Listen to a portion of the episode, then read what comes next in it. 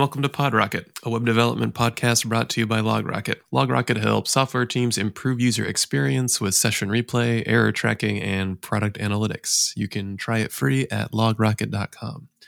I'm Noel, and today we have Ramon Huidobro joining us. He's a keynote speaker, DevRel speaker, Egghead.io instructor, co-founder of the Bad Website Club. I'll have to ask some more about that because I'm curious. But he's here for specifically to talk about uh, a talk he gave recently titled WebAssembly and React: A New Era of High Performance Web Applications. Welcome to the show, Ramon. Thank you so much, Noel. Uh, I'm so excited you want to talk about the Bad Website Club as well. Uh, it's one of my favorite things that I'm working on. No, it's a joy to be here. And uh, yeah, thank you so much for having me. Oh, of course, of course. I'm excited to jump in. I feel like this is I've, WebAssembly in general. I think it's one of those things that's like on a lot of devs' radar, a lot of people's yeah. radar, but they're not like in, interfacing with it much day to day. And everyone's, this is probably coming, probably something I should be thinking about more, but it's not really something I'm worried about at the moment. So I guess, yeah, w- with that in mind, what prompted you to give this talk now? Why do you think people should be thinking about WebAssembly and React more than they are?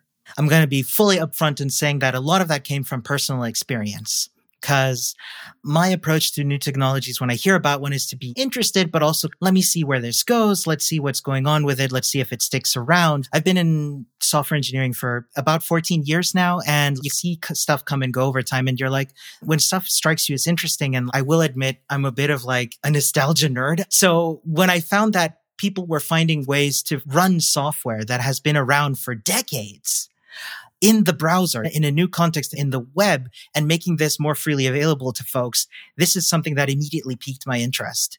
And over the last year and a half, I started working in the WebAssembly space, specifically around the extensibility stage, which we'll get into as well. But learning what folks were doing around WebAssembly and how this was evolving in a standard based way, as opposed to having sort of one company lead the charge of a standardization of a technology is something that I have found really compelling. I, I just find collaboration to be such an important cornerstone that we may be sometimes take for granted in the web development space and software engineering in general. So like seeing something evolve like this is something that I've just found spectacular. And that's like why I've been, I'll be honest, I would be lying if I said I wasn't being a little bit bombastic with the term new era, but I think that's to be expected. And a bit doesn't stop it from being in and of itself a new era because what we're seeing is a new way to run your code that does away with a lot of complications, standardizations, and perhaps even difficulties that we've seen in the past but not in ways we haven't seen before in terms of like, I feel like the world is changing from underneath us and we're just moving along with it in a very positive way. Yeah, I think the web is unique in a lot of those attributes. You mentioned where there are several players and there's this kind of, you know, board getting things done collaboratively in a way that seems like a net positive for a vast majority of interested parties. Totally. I mean, if we look at something like Flash, for example, which was mostly spearheaded by one company, i.e. Adobe, as a web technology, and I'm going to, at the risk of aging myself a little bit, was a very large component of how I interacted with the web when I was younger. So seeing that go away in favor of having something that's more, as I said, openly approached is something that I find really compelling. Yeah, totally, totally. Let's let's try to uh, contextualize this a little bit for those. Again, I, I feel most people have a loose understanding of this, but can we talk history a little bit? Like, how did we get into this state where WebAssembly was the approach that we wound up taking and the thing that's being pursued as the front runner to solve the problems that it's trying to solve? Absolutely, and of course, being able to cover like all of the technical nitty gritty of what goes into WebAssembly itself what some people have called it is a fourth pillar of the web, right? Where you've got your HTML, your CSS, and your JavaScript. And then on the side, you've got your WebAssembly as well. But that's doing both the web and WebAssembly a bit of a disservice because WebAssembly eh, is not a programming language. WebAssembly is not really something you can just throw up and run code against as you would in a browser, your HTML, your CSS, or your JavaScript the problem that WebAssembly is trying to solve is, is by making it possible to run code written in other languages. Again, from its inception in your browser. And of course, going back to what we've had in the past before, this isn't the first time that's been attempted. We were talking about Flash earlier, but we've also had stuff like Java applets. Did you ever run those? Mm-hmm. Yeah, yeah. Many moons ago. Yes. which were a way of running Java apps or applets in your browser powered by the Java Virtual Machine or JVM. Later on, both Mozilla and the Google native client teams started working on something called ASM.js. And that's where the assembly part comes in WebAssembly, a way to run native or near native bytecode in your browser. So ASM.js, which has now been repl- mostly replaced by WebAssembly, was a standard for, I said, low level bytecode that is, I like to think of it as code that compiles down to like low level JavaScript that allowed this code to be run in the browser. Now, the thing about JavaScript, and don't get me wrong, I love JavaScript. There are contexts in which JavaScript is not an ideal language for doing, for example, very low level, very efficient, efficiency oriented procedures. One example that comes to mind is image compression.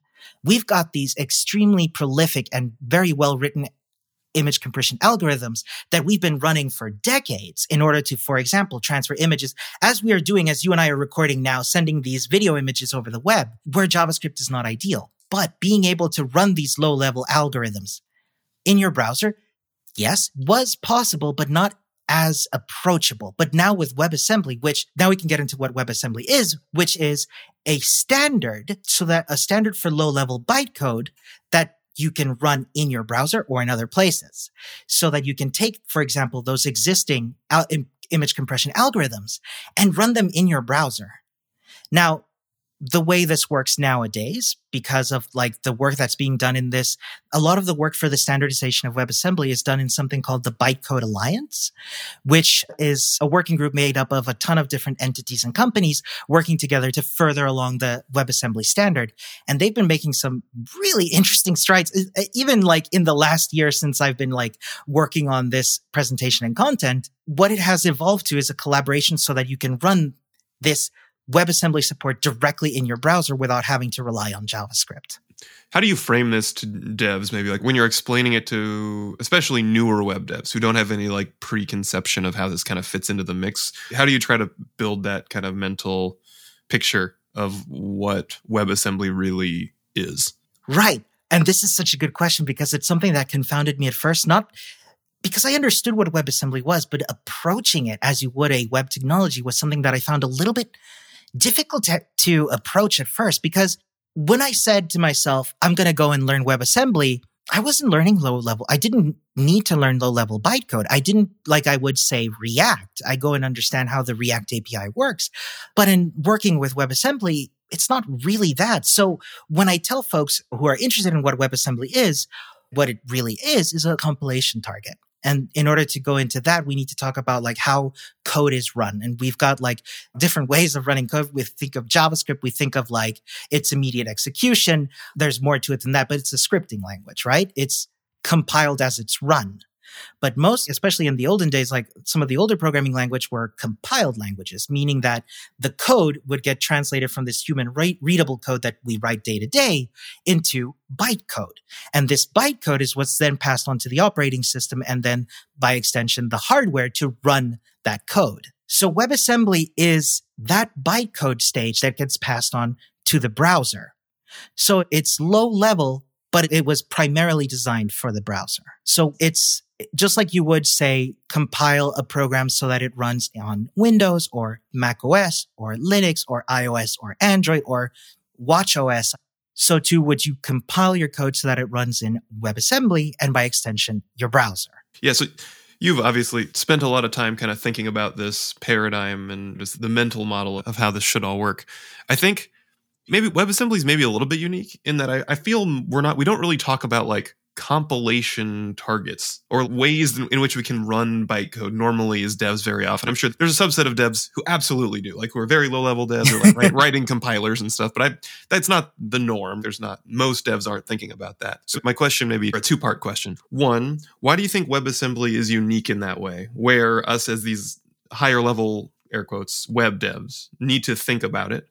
And two, do you think long term this will manifest as a thing devs have to care about, or will it be more just, and you can write code in this language, and then the things will happen that makes it able to be run in the browser?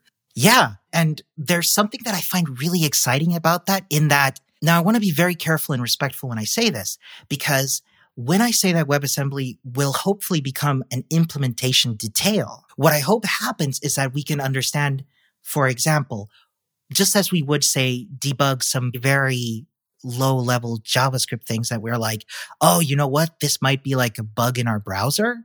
So too do I see it being that down the line, what we'll hope, what we'll see hopefully is as we've seen the browser as a platform and the APIs that it has developed over time become more and more powerful and make our lives as software developers all the better or web developers, I should say. So too, I see WebAssembly go- already going in that direction. The use cases we're already seeing coming out of WebAssembly, some perhaps less obvious, some perhaps more obvious, some, especially as we talk about what happens when we go out of the browser. I find this to be terribly exciting. And the first, eh, I said, perhaps obvious. Again, I might, this might be the nostalgic nerd in me speaking. Being able to use this to work on software archival purposes is amazing. One of my favorite examples is archive.org have a whole slew of, it's not just Wayback Machine. There's so much more to archive.org.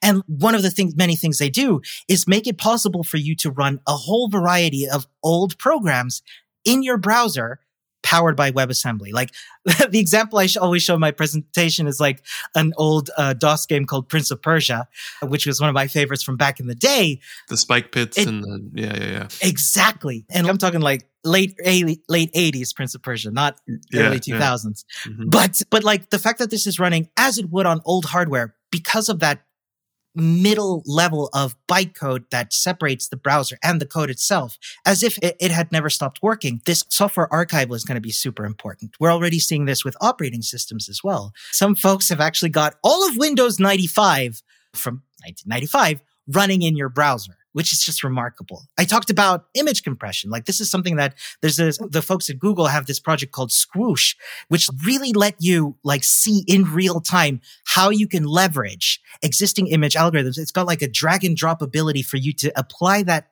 image compression algorithm in real time.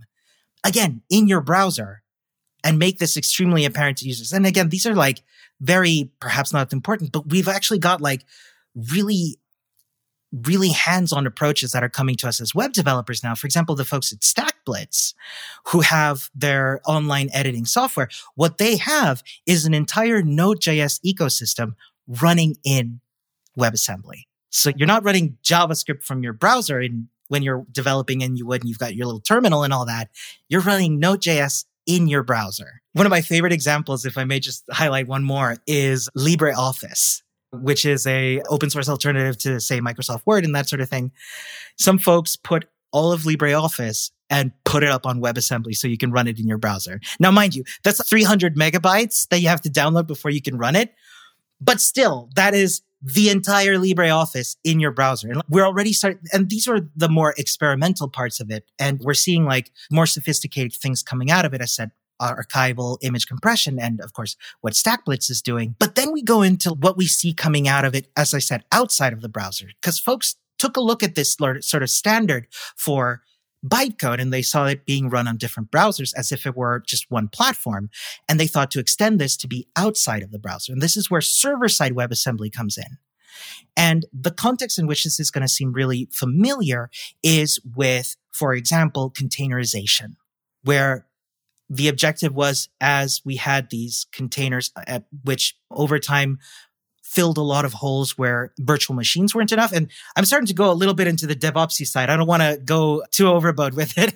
yeah, no, I think this is um, an interesting kind of thread. So let's keep pulling it. Yeah. Totally. Um, yeah, no, what happened was we had this needs as we're, as our, as the software that we quickly deploy and put out there onto the internet and like to our different networks and all of this, as this became more widespread and we started seeing the need for virtual machines in order to be deploying one chunk of a piece of software just as quickly and ephemerally as possible. That is just put it out there, let it run and do its thing and then shut it down as we need it. But of course, shipping an entire virtual machine of Linux, which can be something like through a couple hundred megabytes can get quite chunky. So what the, what a lot of folks, and this is where Docker came in, gave us this concept of containers where you could have these sort of like modularized Lego pieces of different parts of a virtual operating system and put those on the web and then swap them out as needed. But even that has its uh, advantages and drawbacks. So when folks were seeing the fact that we could run these ephemeral WebAssembly and these binaries, as we would call them, these chunks of binary bytecode, they're usually called modules. They start, folks started thinking, why don't we also run these in the server? And of course, the big problem with that, especially because of the way WebAssembly was designed, was that browsers don't have access to an entire operating system the way a program would, right? And even like when we're running programs, even our browsers, they don't have full access to a computer's operating system's resources. Usually the, what you need to do is interact with this sort of like layer of the computer called the kernel where you say, for example, hey, can I get access to this file real quick? We're seeing this a lot in modern, uh, modern Mac OS when you're like, oh, this program would like to open this file. We want to give it permission. This is like a quicker time thing of what's going on at the operating system level. And so what the folks at the Bytecode Alliance came up with was an interface so that you could interact with those system resources. And this is called WebAssembly System Interface. And this short and WASI for short. And so what we've been seeing is folks creating these teeny tiny WebAssembly modules, which are really just the, the code that you need, the bytecode that you need in order to run a thing so you can just put it up, run it, and then shut it down. And by the way, if you want a much better explanation of how these sort of like uh, interactions work with an operating system, Lin Clark has Lin Clark did the series of blog posts for Mozilla called The Illustrated Guide to WebAssembly. They are phenomenal. I highly recommend them because they also it's been interesting to, especially after I didn't finish my bachelor's degree in computer science, but it's been really interesting to see these concepts come back in a way where I can appreciate them and perhaps do my part in like understanding how this works and furthering that standard as well. Yeah, so this feels like we're introducing a new abstraction just in our stack in general, and that we have this standardized compilation target. So regardless of like source language, everything, okay, let's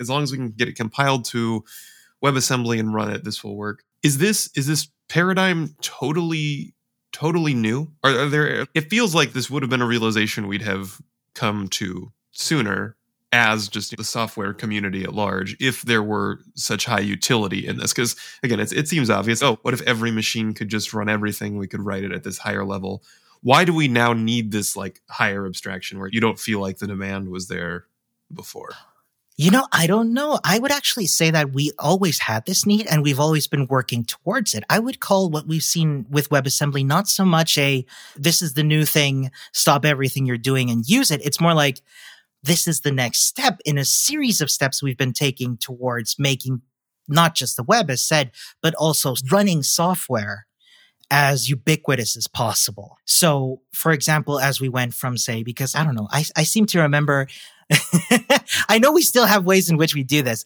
but I like to think of like back in the day of how we, we had different ways of writing JavaScript without writing JavaScript because we didn't like writing JavaScript back in the day. I came from the world of CoffeeScript.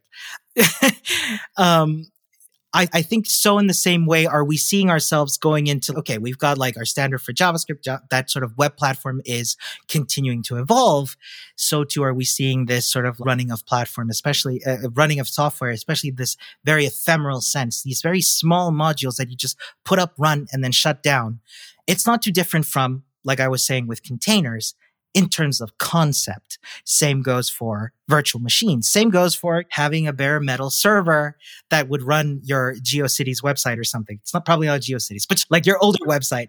And the way this works, and of course, in order to avoid these sort of like complications across platforms, what we have is an extra layer, as you very well put it, to run this WebAssembly code in these different contexts. And this is called a runtime right? So a runtime is a program that sits in your stack whose purpose is to take that bytecode and run it on your system, which we've got runtimes all over the place. Our browsers have a JavaScript runtime. Node.js has its own runtime, the V8, if I'm not mistaken. And the same goes for our servers runtimes and so on and so forth. So this sits as a middle ground where it takes that bytecode. And I think the big difference here is that instead of we're skipping a step of turning that code into machine code and instead turning that code into bytecode, which we can then distribute as an, a binary chunk and then run that on different places. Yeah, I think that makes sense. I think it's hard not to turn the conversation to the future then, because it feels like if we have this additional runtime, it, it seems like this is solving the same problem that JavaScript is solving. This seems like there's no JavaScript has no unique problem it's solving anymore. Well, I know the answer to this question, but I think for the purposes, like academically, it's inter- interesting to discuss why in the future would all JavaScript not just be compiled to WebAssembly as well? Why, why would we ever need two runtimes in the browser? That's an excellent question. First of all, as of this year, we're actually already starting to see steps being taken towards running JavaScript in WebAssembly. A, a runtime for that is being developed by the folks at Shopify and with collaboration with some other Bytecode Alliance folks. But the whole purpose of, and we need to make this distinction between the browser and the server, right? Because as you correctly said, the vast majority of the code that we're running in the browser is, of course, that JavaScript is that JavaScript runtime. That's not going to go away for purposes of low level code or like either simulation, emulation, running these low level tasks that where perhaps the JavaScript engine is not suitable, not because it's bad, but because it's just not meant for that. This is where in the browser, something like a WebAssembly runtime, which to be super clear, nothing to do with WebAssembly, the, the WASI standard. The WASI is more meant for the server, although because we're all nerds and we love it. There is a polyfill for running WASI in the browser, but that's not what we're here to talk about. Uh, but beyond that, especially with, with WASI there and, and WebAssembly in general, there are considerations to be taken, especially when running against user provided code, which we can get into in a bit, where we can give flexibility to software developers to really go a step further in how they can not only, for example, write code in a polyglot nature. That is, you want to bring your code in Ruby and run it in the browser? No problem. You want to bring your Rust code? No problem. So on and so forth. Now, of course, not going too far into the where there be a need for other programming languages. I don't know. But my point is being able to take, especially like this user provided code and being able to run it in your browser is going to be, or your server, which we'll get into in a bit, is going to be super, super handy security is something that's also being thought of from day one with WebAssembly in terms of having and being capability based. That is the equivalent I like to think of because I used to be a Mac OS developer is sandboxing, right? And this works with the browser too, where all of the stuff you do is limited to this sandbox, this area of access that you have as a program is running the way that WebAssembly works is that a module needs to tell the system interface from the start, Hey, I want to have access to this file. Hey, I want to be able to connect to a network. Hey, I want to be able to, I don't know, print a file uh, to a printer, right? Being able to limit it to that at the start and not have it do anything in case there's any kind of like supply chain security vulnerabilities. This is going to be greatly mitigated with WebAssembly because these modules are really limited to the bytecode of the program that they are these modules turn out to be small, they're typed and provisionable, which means you can just use them and scale them as you like.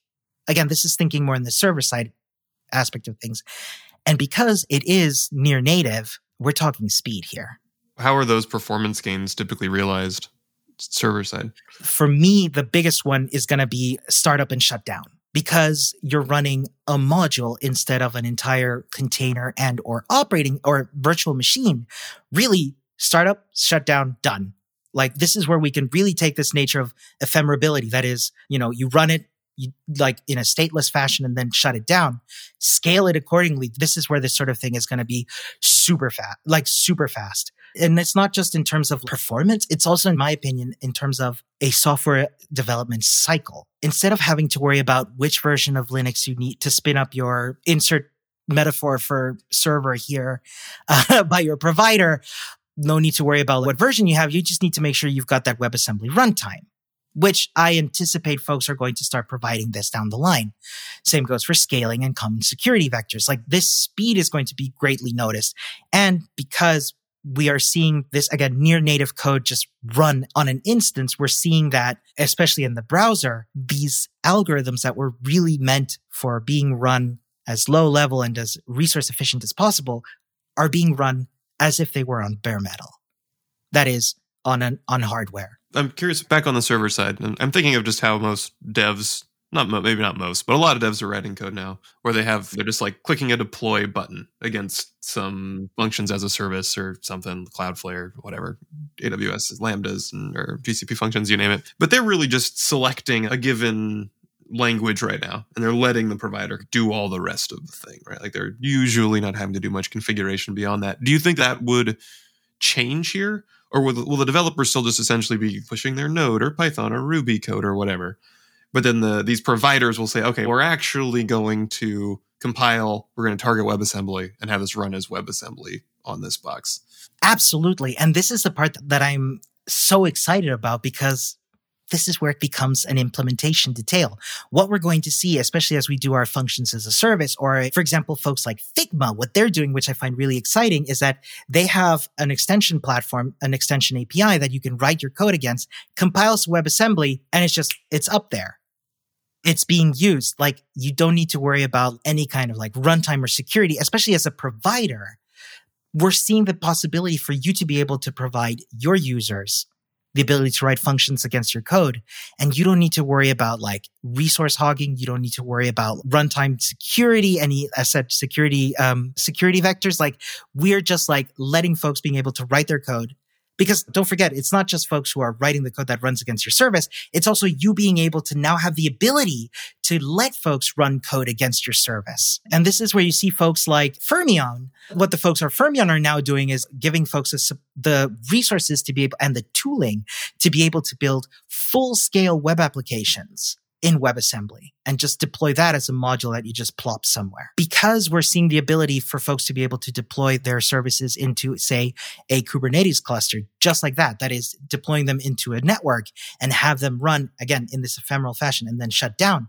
What we're seeing is that really it becomes an implementation detail where all of these sort of security concerns are taken care of, all of these speed concerns, all of these scaling concerns are taken care of. But as said, I find it so exciting that now beyond these providers, these giant folks, as you said, Fastly and Cloudflare and Second State and the CNCF, the Cloud Native Computing Foundation, now we're getting the ability with being able to run modules like this to even provide our own extensibility to our day-to-day web applications and letting these run as said either in the browser or even in a server against our application and knowing that this is going to be secure by default. We've talked about this full web stack paradigm a little bit more here and how this will impact it. Do you think a lot of the tooling is going to change or like how these kind of meta frameworks interact with like a code base? Do you think there's going to be changes in the paradigms? Say you're starting a new React project in the future and you want to include some WebAssembly.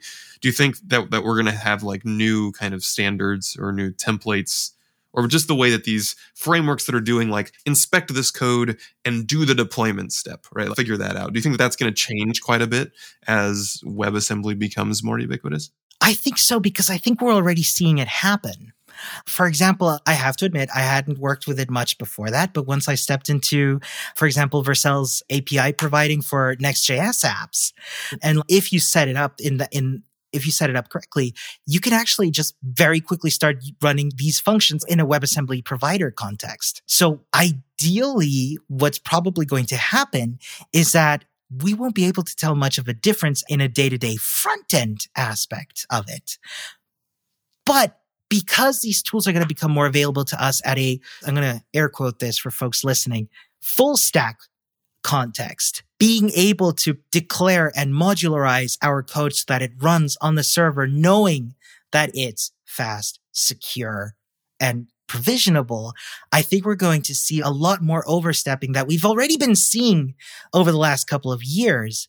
And as this becomes more and more ubiquitous, as we can bring in more and more, for example, third party libraries in from other programming languages into our day to day, like this sort of squoosh experiment with the image compression, I see as like a first step towards making this more available. And you can actually already start playing with it. There's a lot of like providers and tutorials that make us sort of a like first steps in integrating WebAssembly into your React application, what you're going to be able to tell is that most of the time you're just importing a piece of functionality or a function from a WebAssembly module and calling it like you would any other function in your day to day JavaScript. Do you think devs will be running these? You know, we're running a WebAssembly, like a server side WebAssembly runtime, a client side runtime and like the full traditional normal stack as well when they're running like doing their local dev setup and it'll this will all just be transparently happening for them I think so in several ways. Actually, one step that happened a year ago, which a lot of folks were like, some folks didn't think this would happen. Docker announced the ability to run WebAssembly in this sort of container fashion. So it is not impossible that just like we're running containers, we'll now set up and run our WebAssembly modules in Docker. But one thing is to be super clear about all that is just, just like containers didn't replace virtual machines, containers only filled in the gaps where virtual machines were insufficient. I think we're seeing that also happen for WebAssembly and containers. Containers are not going to go away. They're just going to fill in the gaps where containers are perhaps not fully suitable. And so what we're going to see probably, and as I said, I think it's really interesting to see what the folks at Fermyon are doing with their spin framework is seeing that all come together into sort of like one chunk. And the thing is, especially when it comes to conversations like this, it's like the questions becomes, okay, but this is very fun to geek out about, but is this production ready? And what I've been trying to get during this conversation and with this presentation in general as well is that folks are already using it. Don't get me wrong there's still a lot coming to WebAssembly and some stuff that's going to be super exciting. One that's been currently at work is something called a component model, where this modularization of WebAssembly and the linking between WebAssembly modules. And by linking, I mean having one being able to interface with another module. I'll give you an example. Running Python right now requires taking the entire Python runtime and plopping it with the code into a WebAssembly module, which kind of sounds like a container, doesn't it? But what folks are working on is now the ability to have, okay, one module for the Python runtime and one module for your Python code and having those interact. Gotcha. So then presumably you don't need multiple modules that are the Python runtime. exactly. Yeah. Exactly. And we're going to see that. We're going to see that folks are working on a standard for WASI neural networking. I'm not super knowledgeable on machine learning stuff, but I know the power of WebAssembly and machine learning probably going to be extremely powerful. Actually, I think it was last week or the week prior that they just brought out like the first final standard of garbage collection in WebAssembly. Uh, cool. Garbage collection being like memory management. One thing we take for granted in JavaScript sometimes is that when we declare a variable and then we don't use it anymore, what we're seeing happen is that it gets some memory allocated to it and then put away. Not the case in WebAssembly, but not for long. And even multi-threading is coming to WebAssembly. So yeah, this is work in progress. But what I'm trying to advocate for here is that we already have this running in practice and it's just going to get better.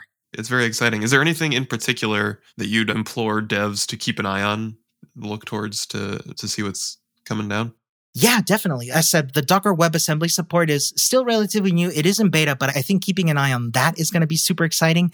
Keeping an eye on what some of the other folks working in the byte, I think keeping an eye on the Bytecode Alliance in particular is going to be super interesting because once we can start doing things like running neural networks in our browser or on the server in this ephemeral self-contained fashion, folks are even now doing IoT, Internet of Things, like running WebAssembly on hardware, which if we know anything about hardware, is that taking away that capability based security vector, taking away those supply chain security issues is going to be great for IoT.